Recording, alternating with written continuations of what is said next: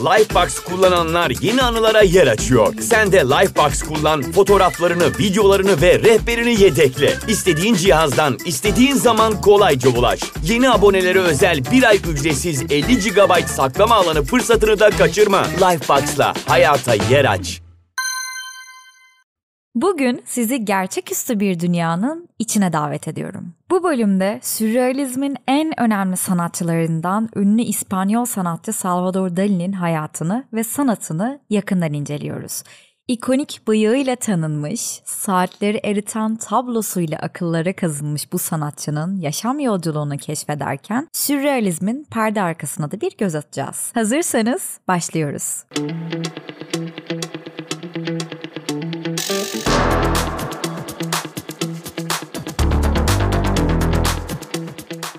Önce çocukluk ve gençlik yıllarından bahsedelim. Salvador Dali 11 Mayıs 1904 tarihinde İspanya'nın Katalonya bölgesindeki Figueres şehrinde doğdu. Dali ailenin ikinci çocuğuydu kendisinin doğumundan tam 9 ay önce ölen abisinin adını almıştı. Öyle ki aile bu ölümü kaldıramamıştı ve sık sık ona abisinden söz ediyorlardı. Dali'nin odasına ölen abisinin bir fotoğrafını dahi koymuşlardı ve küçük Daliciğimizi sürekli abisinin mezarına götürüyorlardı. Van Gogh bölümünü dinleyenlere bu olay tanıdık gelecektir. Van Gogh'a da ölen abisinin adı verilmişti. Üstelik mezarı evlerinin tam önündeydi. Van Gogh neredeyse her gün adının yazılı olduğu bir mezar taşı görüyordu. Aslında Dali de abisinin mezarına her gittiğinde kendi isminin yazılı olduğu bir mezar taşı görüyor. Dali küçükken çok farklı, çok garip bir çocuktu garip kişiliği kendine 5 yaşlarındayken falan göstermeye başlamıştı. Örneğin bulduğu yaralı bir yarasayı bulduğu bir teneke kovaya koymuş ve sonraki gün ölmek üzere olan yarasanın karıncalarla kaplı olduğunu görüp ağzını alıp ısırarak ikiye bölmüştü. O yaşlarda şiddet eğiliminin de olduğunu söylemek mümkün bu arada. 3 yaşındaki kız kardeşinin kafasına tekme attığını söylüyor yazdığı bir kitapta ve bunu büyük bir neşeyle yaptığını dile getiriyor fazlasıyla sapkın bir karaktere sahip olduğunu söyleyebiliriz. Zaten birazdan anlatacaklarımı duyduğunuzda şok olmayın ama biz onun sanatıyla ilgileniyoruz. Bunu da unutmayalım. Dali'nin sanata olan ilgisini annesi erken yaşta fark etmişti ve ailesinin desteği ile resim yapmaya başladı. 10 yaşında bir resim okuluna kabul edildi ve eğitimi sırasında döneminin en önde gelen sanat akımlarını öğrenerek klasik tekniklerini böylelikle geliştirdi. Ancak çok ciddi bir öğrenci değildi. Hayal kurmayı ve sınıfın eksantriği olarak öne çıkmayı çok severdi. Böyle garip giysiler giyer ve saçlarını değişik şekillere sokardı. 1921 yılında annesini meme kanserinden kaybetti. O sırada Dali henüz 16 yaşındaydı. Annesine öyle bağlıydı ki ölümüyle ilgili hayatımda aldığım en büyük darbeydi. Ona tapardım.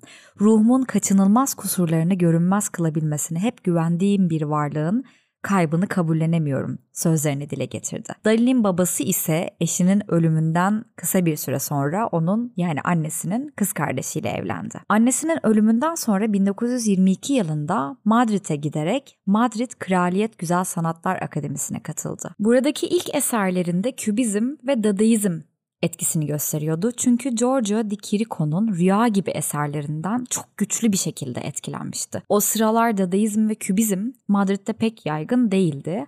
Ancak Dali'nin eserleri kısa sürede ilgi ve tepki çekmeye başlamıştı. Burada geçirdiği yıllarda Louis Buñuel ile tanışıp yakın arkadaş oldular aynı zamanda ve bu ikili daha sonra sürrealist filmler de çekecekti. Deli Dali'miz 1923 yılında disiplinsizlik yüzünden geçici olarak okuldan uzaklaştırılıyor bu arada ve aynı yıl anarşist gösterilere katıldığı için de tutuklanıp bir süre hapse atılıyor ve doğal olarak da sanat okulundan da atılıyor. Ancak 1925 yılında okula geri dönüyor ve Barcelona'da ilk kişisel resim sergisini açıyor. Resimleri tabii ki eleştirmenler tarafından çok büyük bir ilgi ve aynı zamanda çok büyük bir şaşkınlıkla karşılanıyor. 1926 yılında da Paris'i ziyaret ediyor ve orada Picasso ile tanışıyor. Sonraki birkaç yıl eserlerinde Picasso'nun etkisi görülüyor hatta çünkü gizliden gizliye Picasso'ya karşı bir hayranlığı var aslında Dali'nin. Ona çok saygı duyuyor. Paris'ten döndükten sonra okuldan kovuluyor ve çok geçmeden de askere alınıyor. Askerliğini yaptıktan sonra sanatına geri dönerek Louis Buñuel ile Bir Endülüs Köpeği adlı avantgard kısa filmi çekiyorlar ve bu film ikiliye sanat çevresinde çok büyük şöhret kazandırıyor. Bu arada film YouTube'da var. 16 dakikalık bir kısa film zaten ancak izlemenizi çok tavsiye etmeyebilirim. Çünkü biraz rahatsız edici görüntülere sahip. Yine de merak ediyorsanız merakınızı giderin ama gelip bana Eda bize ne biçim film önermişsin demeyin. Çünkü önermiyorum. Uyarmadı demeyin yani. Bu şöhreti kazandıktan sonra aynı yıl tekrar Paris'e gitti ve burada ressam John Miro aracılığıyla sürrealizmin babası olarak bildiğimiz André Breton ve sürrealist sanatçı Paul Eluard ile tanıştı. Bu arada Dali'nin hayatında Gala adında bir kadın var. Hayatının aşkı desek yanılmayız. Onu resmettiği resimleri dahi var. Gala aslında Paul'un karısıydı. Ancak Dali onu gördüğü ilk andan itibaren ona çok büyülü bir şekilde aşık olmuştu. Gala da aynı şekilde ve zaten sonucunda Paul'dan boşanıp Dali ile beraber oldu. Sürrealizmle Breton aracılığıyla tanıştıktan sonra bu ilgi çekici akımın temel fikirlerini benimsemişti. Bu dönemdeki deneyimleri ilerleyen yıllarda o eserlerindeki gerçeküstü imgelere ve düşüncelere de etki edecekti. Ve 1931 yılında en meşhur eseri olan Persistence of Memory yani belleğin azmi tablosunu yaptı. Saatleri eriterek katı ve değişmez zaman kavramına karşı bir protesto gerçekleştirmişti Dali bu resimde. Ve bu resim için nereden ilham almış biliyor musunuz? Ağustos ayında sıcak güneşin altında eriyen bir camembert peynirinden. bu anı görüp sürrealizmin en önemli tablosunu yapmıştı aslında. Yani ilhamı başka yerde aramamak gerekiyor galiba. Eriyen saatler ve gerçeküstü manzaraları içeren bu eser onun sanatının çok büyük bir dönüm noktası haline gelmişti. Yani bir nevi onun imzası gibiydi artık. Bu arada bıyığını çok sormuşsunuz. Hemen link veriyorum. Salvador Dali deyince hepimizin aklına o ikonik bıyığı geliyor. La Casa de Papel dizisinden sonra da bir hayli ünlenen bir simge haline geldi o bıyık. Yaşadığı dönemde de zaten bıyığı onun resmen bir imzası haline gelmişti ve unutulmaz bir imaj yarattı zaten gördüğünüz üzere. Dali kendine özgü bir imaj yaratmak ve dikkat çekmek amacıyla oldukça benimsemişti bu bıyığı ve bıyığı onun sürrealist düşünce tarzını, sanatsal cesaretini ve onun yaratıcılığını yansıtan bir araç haline gelmişti. Ve onun gördüğünüz üzere efsanevi bir figür haline gelmesine de yardımcı oldu bu bıyık. Yani bir bıyık nelere sebep oldu. 1934 yılında büyük aşkı Gala ile evleniyor ve aynı yıl New York'ta bir sergi açıyor Dali. Bu sergi Amerika'da çok büyük bir etki yaratıyor. Sergi sayesinde fazlasıyla büyük bir öne kavuşuyor ve Londra'da da bir sergi açması için davet ediyor ve bu sergide aynı zamanda bir konuşma yapması isteniyor. Dali bu konuşmaya eski tip bir dalgıç tulumuyla bir elinde bilardo ıstakası, diğer elinde bir çift kurt köpeğiyle sahneye çıkıp konuşma yapıyor. Sürrealizmin kendisi zaten bu adam. Bununla alakalı bir olay da var. Onu da anlatacağım birazdan. Bu sergiden sonra Daliciğimiz Sigmund Freud ile tanışıyor ve Freud'un birkaç portresini yapıyor. Freud'a zaten çok büyük bir hayranlık besliyordu bu arada. Onun bilinçaltı konusundaki yazılarını çok yakından, çok büyük bir ilgiyle takip ediyordu. Zaten sürrealizm bölümünde sürrealist sanatçıların Freud'dan ne kadar etkilendiğini anlatmıştım bilinçaltının derinlerine inmek ve resimdeki kullandıkları imgeleri bilinçaltlarının birer simgesi haline getirmek onların en büyük özelliği zaten. Ancak bir süre sonra sürrealist sanatçılar Dali'yi artık reddetmeye başlıyorlar. 1936 yılında başlayan ve bütün İspanya'yı kaosa sürükleyen İspanyol İç Savaşı 1939 yılında General Francisco Franco'nun galip gelmesiyle sona erince Dali yeni kurulan faşist rejimi desteklediğini açıklıyor ve bunun sonucunda Marksist olan sürrealistler Dali'yi aforoz ediyorlar. Onlara göre Dali çok abartılı bir insandı ve dikkat çekme çabasında hareketler sergiliyordu. Aynı zamanda çok kibirli ve şımarıktı. Bunun üzerine Andre Breton Dali için dolar heveslisi demeye başladı her yerde.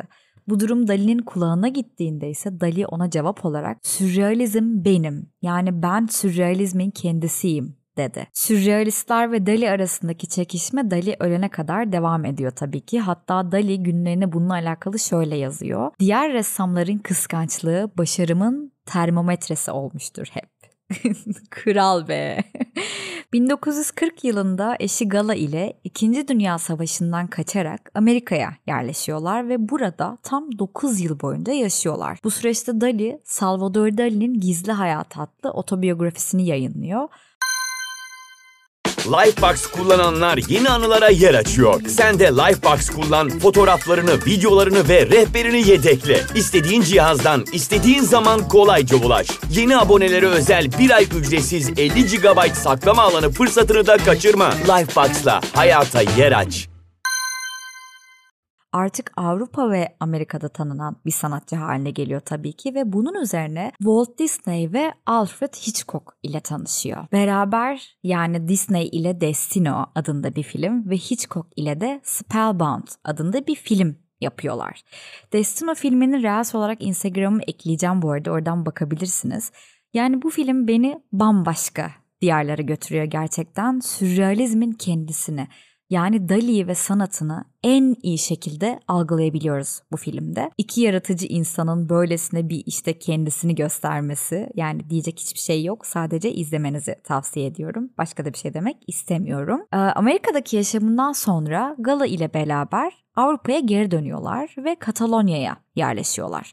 Hayatının sonuna kadar da burada kalıyor Dali. Ve bu arada Dali 1951 yılında Mistik Manifesto adlı bir manifesto yayınlıyor. Burası çok önemli arkadaşlar. Çünkü bu manifestoda Dali sürrealizmi ve sürrealist sanatçıları eleştirerek onu reddediyor ve kendi sanat anlayışını ortaya koyarak dini felsefeye ve kişisel deneyimlere verdiği önemi açıklıyor. Peki bu adam sürrealistse neden sürrealizmi eleştiriyor Eda ya da reddediyor?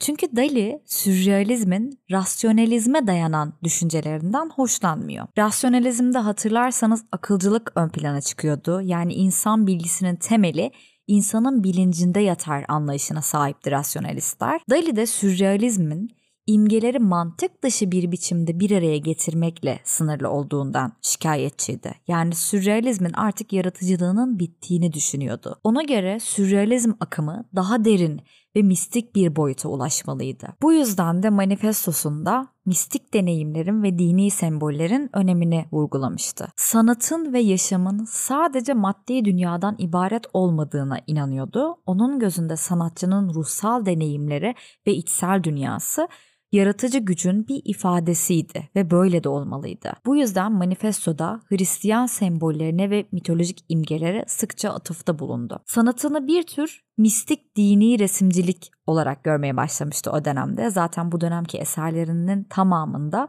işte katolik temalar, DNA sembolleri, hiperküp yani dört boyutlu küpler, ve atomik çözülme gibi modern bilim kavramlarının imgelerini görüyoruz hep. Dini semboller kullanıyordu ama inançlı bir insan değildi bu arada. Tanrı'ya inanıyorum ama inançlı değilim. Matematik ve bilim bana Tanrı'nın olması gerektiğini anlatıyor ama inanmıyorum sözlerinden anlayabiliriz bunu. Daha sonrasında ise nükleer mistisizm adını verdiği bir döneme girmişti Dali. Çünkü Hiroşima'ya atılan bir atom bombası onu çok etkilemişti ve bu dönemki resimlerine de bunu yansıtmıştı. İşte tuvale boya sıçratmalar, hologram görüntüler, optik yanılgılar gibi pek çok değişik teknikle denemeler yaptı bu döneminde. 1960 yılında Dali'nin doğduğu şehir olan Figueres'in belediye başkanı e, bölgenin belediye tiyatrosunu Dali Tiyatrosu ve Müzesi adıyla restore etmeye karar verdi. Dali de bu müzenin inşaatı ve dekorasyonuyla bizzat ilgilendi. Bu arada size dev bir hizmet. Müzenin sanal bir turu bulunuyor. Hangimiz pandemi döneminde online müze gezmedik ki? Linki açıklama kısmında mevcut. Oradan bakabilirsiniz online bir şekilde gezebilirsiniz müzeyi tavsiye ediyorum. 1960 yılında Dali'nin büyük aşkı, menajeri, modeli ve ilham perisi olan Gala hayatını kaybediyor. Dali Gala'nın ölümüyle çok büyük bir depresyona giriyor arkadaşlar. Yani yaşama isteğini reddediyor resmen. Karısının öldüğü ve gömüldüğü Pübol adlı bir kaleye yerleşiyor ve burada sakin bir hayat sürmeye başlayarak resimlerine devam ediyor. Ancak kaledeki yatak odasında bilinmeyen bir sebepten çıkan yangında bacağından yaralanıyor ve Figueres'e dönerek Salvador Dali Tiyatro ve Müzesi'nde yaşamaya başlıyor. Bu arada online müze gezdiğinizde yaşadığı odayı görebilirsiniz. 23 Ocak 1989'da kalp yetmezliğinden hayatını kaybediyor Daliciğimiz ve müzesinin mahzenine gömülüyor.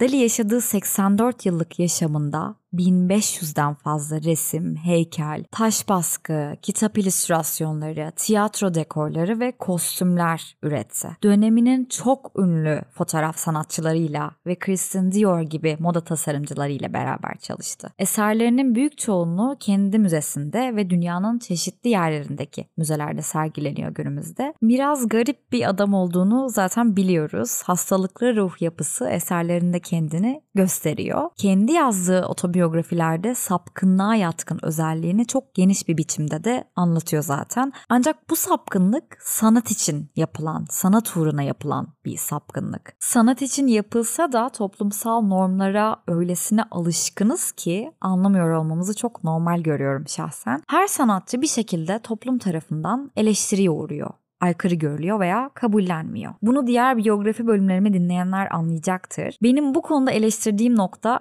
şu aslında. Sanatçı üretense, özgün olansa toplum olarak insanlar neden sanatçının sanatına bu denli burnunu sokuyor? Örneğin dümdüz, sade, basit bir eser görünce bunu ben de yaparım moduna giriyorlar. Birazcık aykırı bir eser görseler bu da sanat mı ya gibi yorumlar yapıp yapılan eserin sanat olmadığını belirtiyorlar. İnsanlar maalesef sanat yapıtının arkasındaki fikri anlamaktan aciz. Biraz ağır konuşacağım ama bu konuda çok dertliyim. Ve bu kadar acizken sanatçının fikrini kabullenmemekle birlikte eseri yok da sayabiliyorlar. Yapıcı eleştiriden bahsetmiyorum bu arada. Elbette fikrini kabullenmeyebilirsin ya da sanat yapıtını beğenmeyebilirsin. Ancak sanat eserinin karşısına geçip bunu ben de yaparım, bu sanat değil gibi söylemlerde bulunanlara ben e sen yapsaydın o zaman o fikri sen bulsaydın demek istiyorum. Bunu deyince de ben sanatçı değilim ki cevabını alıyorum. E sen sanatçı değilsen bunu ben de yaparım gibi bir yorumda bulunmak ironik değil mi?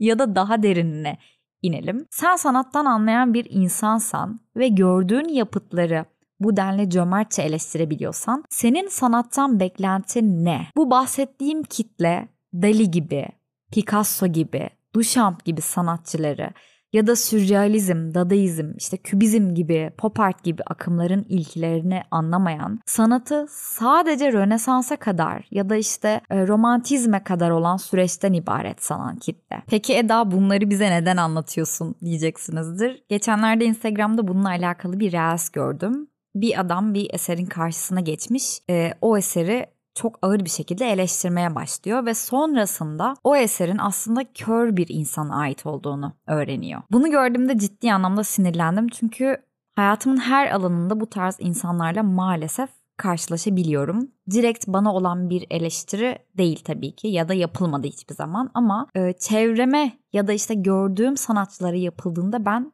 cidden çıldırıyorum. Ve bunun üzerine bir anket yayınladım. Sanatın Rönesans'tan ibaret olmadığıyla alakalı bir bölüm yapayım mı şeklinde. Ve sonuçlar beni ciddi anlamda çok memnun etti. O yüzden Bununla alakalı bir bölüm gelecek önümüzdeki günlerde. Çünkü gördüğünüz üzere bu konuda oldukça doluyum. Konuşmam gerekiyor. Konumuza dönecek olursak, Dali sanatçılar arasında gördüğüm, araştırdığım, tanıdığım en ruh hastası olan kişi bu arada. Onu da inkar edemem.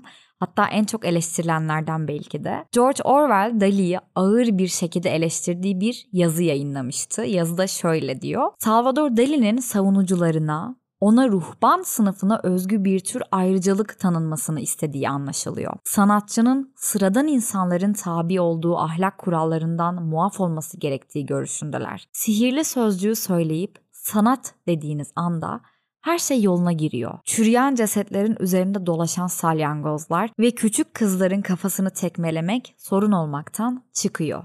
Hatta Dali'nin çektiği sonradan gösterime girmesi yasaklanan Altın Çağ gibi pislik ve dışkıyı normalleştiren bir film bile toplum için sorun teşkil etmiyor. Dali'nin yıllar boyunca asalak gibi yaşadığı Fransa'dan tehlikenin kokusunu alır almaz korkak bir sıçan gibi kaçı vermesi bile sorun değil. Yani sınavı geçebilecek kadar iyi bir ressamsanız Her yaptığınız yanınıza kar kalıyor. Adi suçlar üzerinden düşünürsek bu düşünce tarzının ne kadar yanlış olduğunu görebiliriz. Dali ise George Orwell'e bir cevap olarak olmasa da kendisiyle ilgili şu sözcükleri dile getiriyor günlüğünde. Soytarı olan ben değilim. Deliliğini gizlemek için ciddiyet oyunu oynayan şu aklın, mantığın alamayacağı ölçüde sinsi, bönlüğünden bile habersiz bir toplum. Ruh hastası bir manyak olsa da sürrealizm deyince hala aklımıza gelen ilk sanatçı kendisi.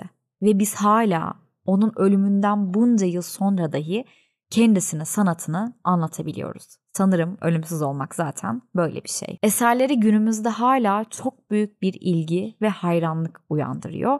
Sanatının gerçeküstü imgeleri, sembolleri ve özgün tarzı izleyicileri etkilemeye devam ediyor. Kim ne derse desin. Eserleri sadece sanat tarihinde değil, aynı zamanda popüler kültürde de geniş bir etki yaratmaya devam ediyor. Sonuç olarak onun sanatsal ve kültürel mirası, onun yaratıcılığının ve özgün yaklaşımının izlerini taşımaya devam ediyor. Son olarak bölümü Dali'nin günlüğünde yer alan şu sözleriyle kapatıyorum. Ömrüm boyunca hep iyi resimler yapsaydım hiç mutlu olamazdım. Goethe'nin Roma'ya vardığında nihayet dünyaya geleceğim diye haykırdığı o olgunluk durumunda gibiyim sanki. Bir sonraki bölümde görüşmek üzere. Kendinize güzel bakın, sanatla kalın.